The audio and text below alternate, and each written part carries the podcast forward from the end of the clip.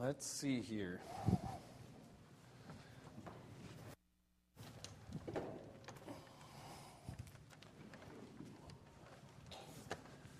Good morning. Happy Hoop Fest weekend. Oh no. There we go. Let's max this baby out. We are in Luke. Maybe not that high, huh? Before we get into it, I just, um, I know I say every time I come here what a joy it is for me to be here, but I just want to truly tell you that. I love being here. I love preaching. I love being among friends and family. Um, I, I, really don't feel like there's anybody who, who casts stones from this uh, congregation.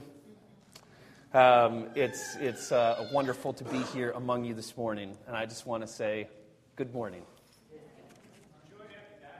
Well, I thank you. Hey, got love going on both ways here. All right. Well, that kind of loosens me up a little bit. Hey, we're in Luke, um, and we are in Luke chapter 13 this morning. We're going to be going through 13, 22 through 30. And um, I have uh, done quite a bit of preparation for this morning, and it's one of those things. Um, it, gets listed under a parable, and parables are just difficult. Um, parables are tough, and actually, they're meant to be that way. And, and so that makes it even tougher. Um, because if Jesus is trying to make something tough, he does a really good job at it.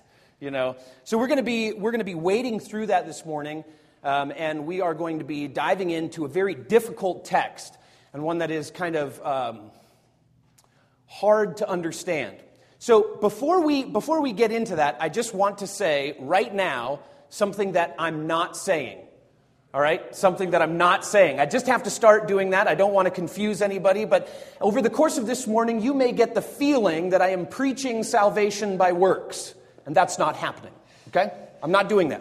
I'm not saying you have to work and earn your way into heaven, right?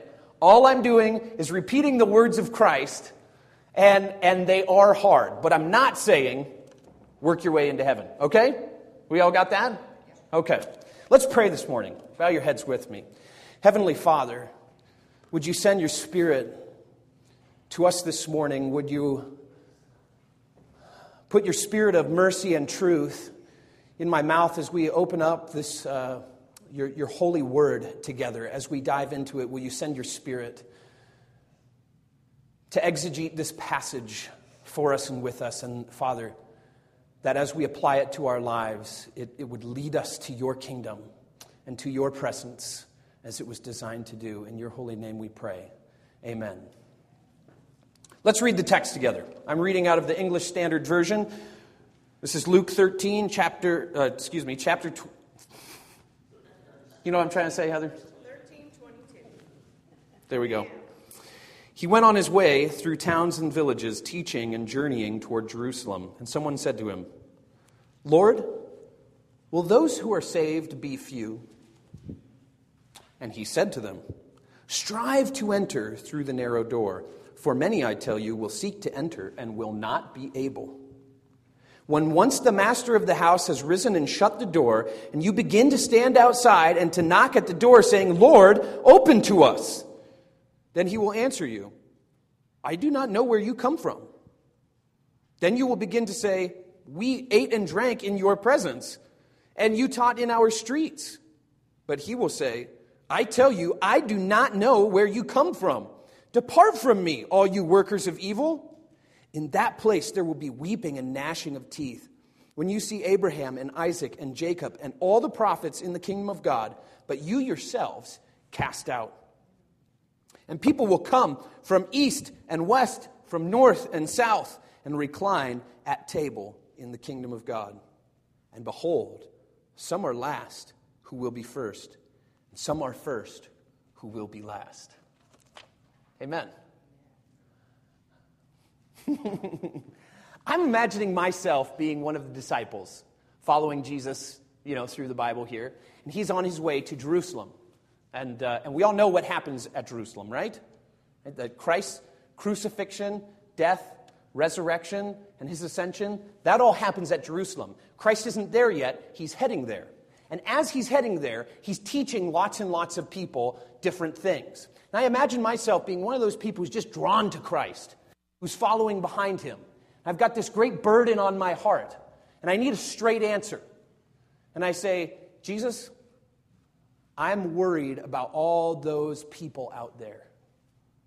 Tell me, do they get into the kingdom of heaven? And Jesus' answer is strive. Strive to enter the narrow door. Because the master's going to get up and he's going to close the door. And then there's going to be a lot of people who are knocking on the door saying, Master, let us in. And he's going to say, I don't know who you are. I don't even know where you're from. And you're going to say, No, no, no. We ate and drank with you. Remember? You taught us in the street. And he's going to say, No, I don't even know where you're from. You're so foreign to me, I don't even know where you're from. Get away from me. You're a worker of evil. And you're going to watch as all of your faithful heroes, the people you studied about, went go into the kingdom and tons of strangers and you yourself will be weeping and gnashing your teeth outside the gates of the city and I imagine myself looking at Christ and going, so should I mark down yes or no for, for many people are, are, are going? Can I get a straight answer out of you, Jesus? Um, and Jesus is sort of famous for this. He walks around and he speaks in parables. And uh, in fact, in the parable of the sower, Jesus tells his disciples why.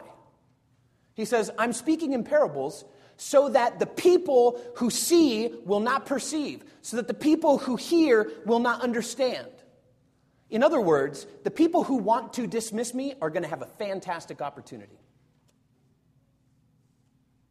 But for you, he says to his disciples, for you, the secrets are being given. You're going to know. You're going to know so here I am, following Jesus, and I'm, and I'm, and I'm asking about all of the different things.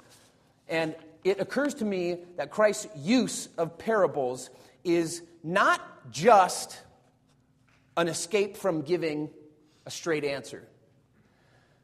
But this man who questions Jesus is inadvertently putting himself in a place of judging God and God's actions. He is saying, in essence, God, I want to know how you deal with other people's sin before I'll be ready to let you deal with my sin. I want to judge you based on this hypothetical question. We're not in relationship yet, sort of like when you're dating and sitting across the, the table from the other person, you start asking all kinds of difficult questions waiting for their response because you want to know is this going to be worth my time and effort? In a sense, when this man says, Lord, the people in heaven, will they be few? The people in the kingdom, will they be few? He is trying to make a judgment about Christ's character. And Christ's response is a message to him directly. And in a sense, what he says to this man and to me as I read the text is hey, this isn't about those people, is it? This is about you and me and the kingdom of God. And listen to me, you're missing it. You have to strive to enter by the narrow door. This is the picture I have in my mind of this particular parable. I imagine that there is, that there is this great concrete wall, you know, so high, so thick, so wide. And on one side is us and, and all of the, the normal life we have right now. But there's this utopia on the other side. There's, there's this, the kingdom of God's on the other side. Perfectness is on the other side.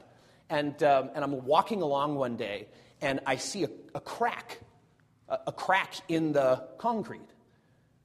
And, and it's, you know, narrow. It's not a wide crack, it's, it's narrow. It's a passageway. It's an opening into the kingdom, into the kingdom of God. And, and I go up to it, and now I'm, I don't know, what, maybe 18 inches wide, right? But this crack is like 10. And I can look, I can see the kingdom on the other side. And as I'm peering through the crack, somebody peeks their head in on the other side. They go, Hey, come on, it's great in here. Come on in. It's wonderful. I go, No, no, no, the, the crack's a little small. Where's the, where's, where's the place people go in? No, no, this is it. This is it? Yeah, this is it. This is a, this is a doggy door. I can't get through there. Oh, yeah, you can. But you got to work. I mean, you got to squeeze through. You, don't get to dance through. Here, I'll tell you what. Pop one arm through and then your head. Okay? This is how we start. and, and I imagine me saying to him, Well, I don't know. I, let me go grease up in it first and get a running start. And I'll and I'll, and I'll dive, uh, get uh, lodged in there, nice, good, and tight, and then we can start. And I imagine myself halfway through, halfway through, with people tugging on my arms and my hair, me screaming and trying to get through the crack. Jesus says that's what getting into heaven is like. That's what it's like. And uh, this is difficult because we have created a theology of cheap grace we have told people, and I think um, dang- we get so close to being dangerously wrong, and we say, You want to get to heaven? Maybe it's easy. It's so easy. It's so free. It's so cheap. You say this little thing, do this little prayer, you're in, baby. And while I don't mean to make light of, of Christ doing all the work, what I'm saying is Jesus' words here seem to run contrary to that. If we're going to take the words of Christ seriously, perhaps acknowledging that there's a gate is not as easy as it is. Perhaps walking up and looking at the crack in the wall and saying, hey, there's a crack in the wall. That's all you have to do, right? Just acknowledge the crack. Just acknowledge the narrow door. Jesus says, no, no, no, no, no, no. In fact, it's good that you know there's a door, but what good is it if you don't go through it? He says to this man, Brother, the hour's getting late. Let me tell you something that you don't know. The master of that kingdom is going to figure out that there's a crack, and he's going to seal it up. And you're going to come in and you're going, wait, hang on a second. There's, where's the, where's the crack? I, I mean, the door's closed to this narrow passageway. And you're going to knock on it, and you're going to call the Lord, perhaps even by name. Hey, open up the crack. And he's going to say, uh, No, I don't know who you are. You don't belong here. Yes, I do belong here. I knew about this crack a long time ago. Yes, I do belong here. I talked with the guy through the passageway. I, I even peered through here a long time and and watched the celebrations and the feasts, did I not eat and drink with you? Did, did you, Master, not walk in my streets? I know you. I know your teachings. And the Master will say back, No, sorry, I don't. Uh-uh. And then, and then you're going to watch as everybody else has comes to recline at the, at the table in the kingdom and you're going to be mad, really mad. You want to know why you're going to be really mad? Because you have built a fantastic case for why you get to get into heaven. Listen, if you expect to go up to the pearly gates and have an argument, any argument for why you should be in, you're wrong, you're not getting in. If you're not in the kingdom already when the gate is shut, you don't get in. If you have, and this, I filled out an application one time uh, for a Christian organization, and it said, it said, you get to the you get to the pearly gates, and God says, "Why should I let you in?" What's your answer? And I wrote down on the application, "Well, I know Jesus." So he sort of he sort of let me in. But what this parable says is, no, those people who are out are out. It doesn't matter their arguments for why they're out; they're out. The people who are in are in. And actually, there's a lot of people who are in. But when they seal the gate, God doesn't come up to the gate and say, All right, guys, file up here and start bringing to me your case of why you get to get into heaven. It's actually really sobering. It's really sobering because, because sometimes I get to thinking, how do I know that I'm saved? How do I know? And I have been taught to do this little theological hi-ya to my fears, right? And that is saying, I signed this little confessionary pledge thing on the front of my Bible. It's got a date on it. It's got blah, blah, blah, blah. Whew, I'm saved. And I think that, that the words of Christ here say, well, if that's what you, if you bring that Bible up with you to heaven and you say, hey, look, I signed this thing, I think maybe you won't get in. Not because Christ's work isn't good enough. Again, it's not about works, because you actually never entered the kingdom. And signing a pledge of acknowledgement that there's a narrow gate, that the work has been done, that the concrete wall has been broken, the temple veil has been cleaved, that the separation from heaven to earth has a loophole. Signing an acknowledgement form that, that exists is not the same as actually going through the narrow door. It's not the same as climbing through the loophole. It's not the same. But how do you know? How do you know if you're in the kingdom or not? Right? And Jesus says something. If you're reclining at the table with the master, you're in. Not, not just eating and drinking with him, because that's part of their argument, right? But when the people who are really mad that they're not into the kingdom of God, it's because they're not reclining at the table with Jesus. So, so I don't, I don't want to get too deep with my observations. See, parables are not supposed to be explained by a preacher for the mass consumption of their congregation. That's not what a parable's for. Let me ask you a question. Did Jesus get this parable? Did he understand what it was about? Or was he just making some stuff up and talking about it and somebody. No, he understood what it was about. Why didn't he explain it? It's a good question, right? Did Luke get it?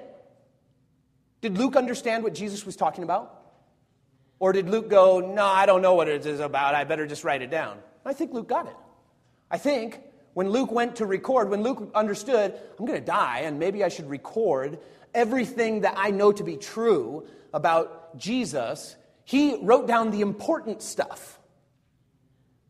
And this parable was very important to Luke. Why didn't Jesus give us an explanation? And why doesn't Luke help us out? Why doesn't Luke write the parable and then go, look, this is a tough one, but Took me years and years and years to figure it out, and I figured it out. Look here. Why doesn't Luke do that? Because that's not what parables are for. Parables are not, a preacher's not supposed to walk into a parable, tell you exactly what it means, give you three easy steps to uh, apply the truth, and send you on your merry way. Parables are meant to be wrestled with or dismissed. There's no third option.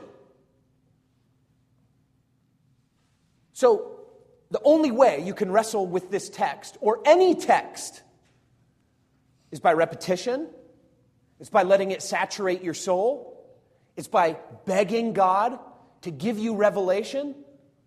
So let me ask you a few questions that may just help you wrestle. Let's say when you die, you're in the kingdom. Jesus asks you, Hey, you remember when you came through the narrow door? Do you remember that experience? What would your answer be to him? Yeah, I do. That was fairly traumatic. I do. I remember that, Jesus. What exactly are you remembering right now? What are you remembering? Let me just talk about for me. Because parables can mean different things. They can't mean anything. You can't make them mean anything, but they can mean different things. Let me just tell you what that means, what the narrow door is for me. It's God's forgiveness. It's God's forgiveness. It's something that you can't get through wearing anything.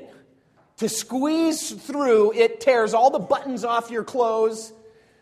Your belt's going to give way. Your shoes are going to kick off as you're getting through. When you get into the kingdom of God, it is like a baby being born, right? That's a real narrow way.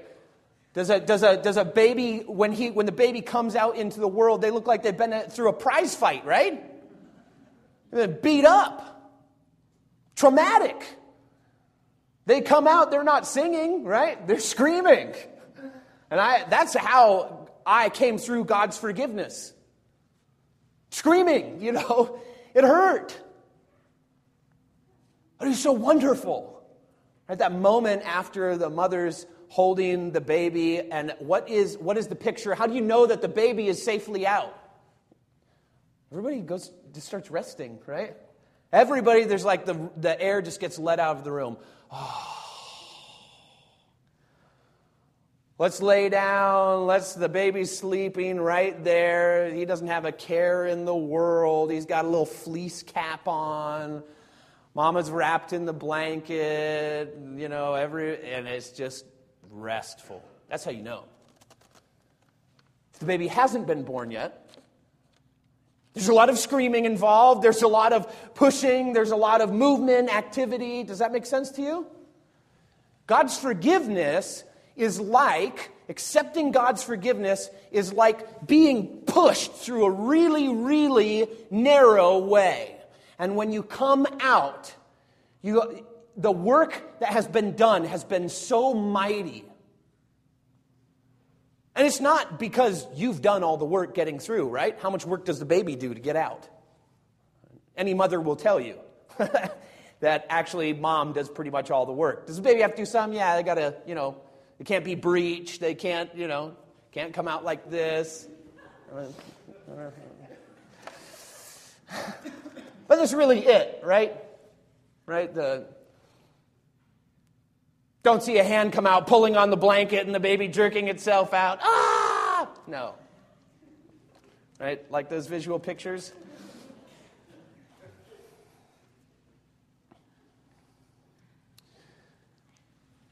The self surrender, the shedding of pride, and the acknowledgement of needing Jesus is the narrow way. And when you get on to the other side, here's the crazy thing about it you have to actually get to know, you have to get to know your Lord and Savior Jesus Christ. Forgiveness is free based on his merit. But there's a relationship that has to take place. Let me give you a hint. For me, checklists don't make relationships. When you say to yourself, I have been through the narrow way, I am in the kingdom of God, how then shall I live? If you pull out a big checklist and you say, okay, one, I'm going to, two, I'm going to, I'm going to, and then after I get through this, then me and Jesus are going to be. Does that work for any of your other relationships?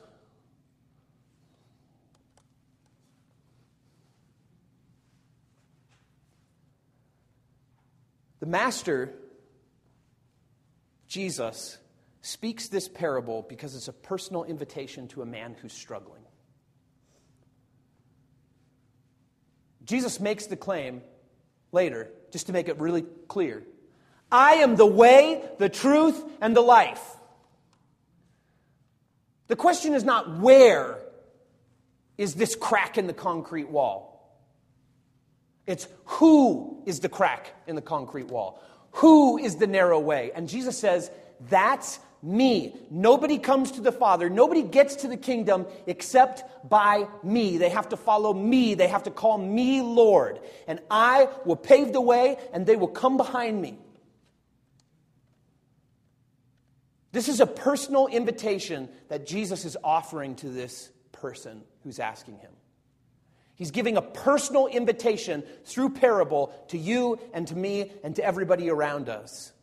And he's saying, Come through the narrow way. Come into the kingdom of God. I want you at my table, and I'm going to tell you right now that it's going to be really hard to get there. But you can. You can. Strive. There's a difference in this parable. He says two words. He says, Strive, that you may get in, because I tell you, there will be people who seek and are not able. There's a difference between striving and seeking. The word strive here is the same word that they'll translate into um, battle, wrestle, beat, strive. Christian salvation is not a logical, rational experience in which we say, I assent to this truth, this truth, this truth, and this truth. It's a striving. If your Christian faith is not marked by striving, you need, to, you need to go over this parable and let it soak into your soul and see what the Holy Spirit tells you. Because the Master wants you at his table, the Master has provided a way, and no, it may not be easy, but it is reliable. Let me give you one more picture of maybe what kingdom life could look for you once you strive and get through the other on the other side, right? Maybe you could go back to the crack in the wall and kind of stick your lips through and say, "Hey, it's over here." Maybe when you see a head pop through, you can grab it and pull. Maybe when you hear noise right outside the crack, you can drop down and say, Hey, hey, hey, hey, hey, this is the kingdom. This is the kingdom. This is the narrow way. No, there's not any other way. Oh, I know that everybody else is saying there's a gate on the other side of the, on, on the, other side of the, uh, the, the city. But you're going to travel all day and it will be night before you get there. And you can't get in that way either. It doesn't exist. It's going to be too late if you don't come through this little crack right now. Come with me. Is that concrete enough? Are those mental pictures that I'm giving you? I understand it's just sort of furthering the parable. But I hope that you have an opportunity to start taking these pictures and asking God, how does this look for me? I understand this morning um, they say sermons are like a meal, and I'm sort of handing you five pounds of beef jerky and saying, like, chew on it and head on out. Um, if you don't chew on it, it's, it's not going to go bad, um, but it certainly won't fill you up. If you don't take these truths, if you dismiss them, you've missed the opportunity. You've missed the invitation. This only invitation only can be made good by wrestling, by striving. I want to encourage you this morning to strive. And if you don't know what that looks like, if all the pictures I have given you still is going, I don't know, let me just give you this brief instruction. Read this parable, read it a few times. Ask God. The Holy Spirit is way better at me than at, at revealing truth. And He will do it for you. So that's just step number one is to spend time in this particular text and ask God to reveal to you His truth. And He will. But it takes wrestling. And two, would you pray? Would you pray for those people who think, who think they're going to get into the kingdom of heaven because they have a really fantastic argument to give to God. They have ascribed to all the right truths and yet have not gone through the narrow way. Would you pray for them? Because it takes a work of the Holy Spirit to show those people that they have never gone through the narrow door. And would you also seek to be used by God to bring other people into the kingdom. Because he's prepared this lavish feast. And if you're eating at the table, it's not right to not occasionally shout over the wall, like, hey, the steak's ready. Come on in. It's really good. The food's good. The fellowship's good. Come on in. You have to do that at least occasionally. Let's pray together.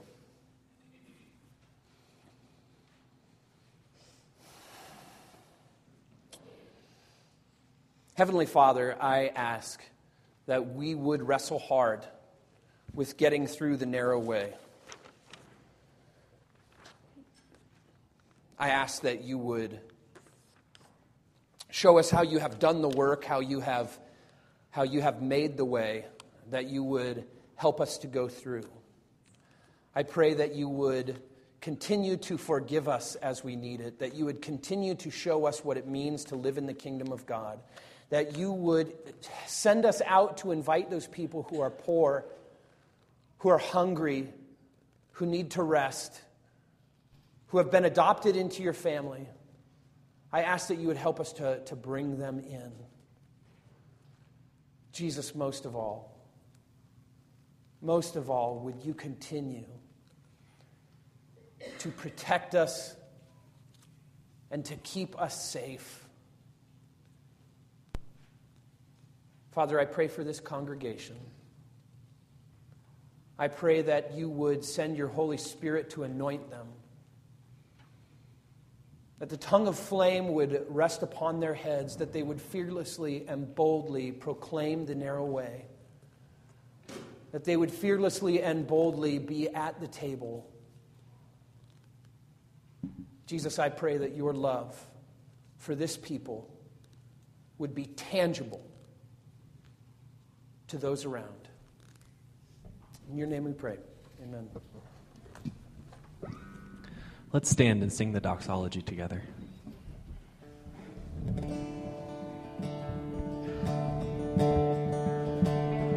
Praise God from whom all blessings flow.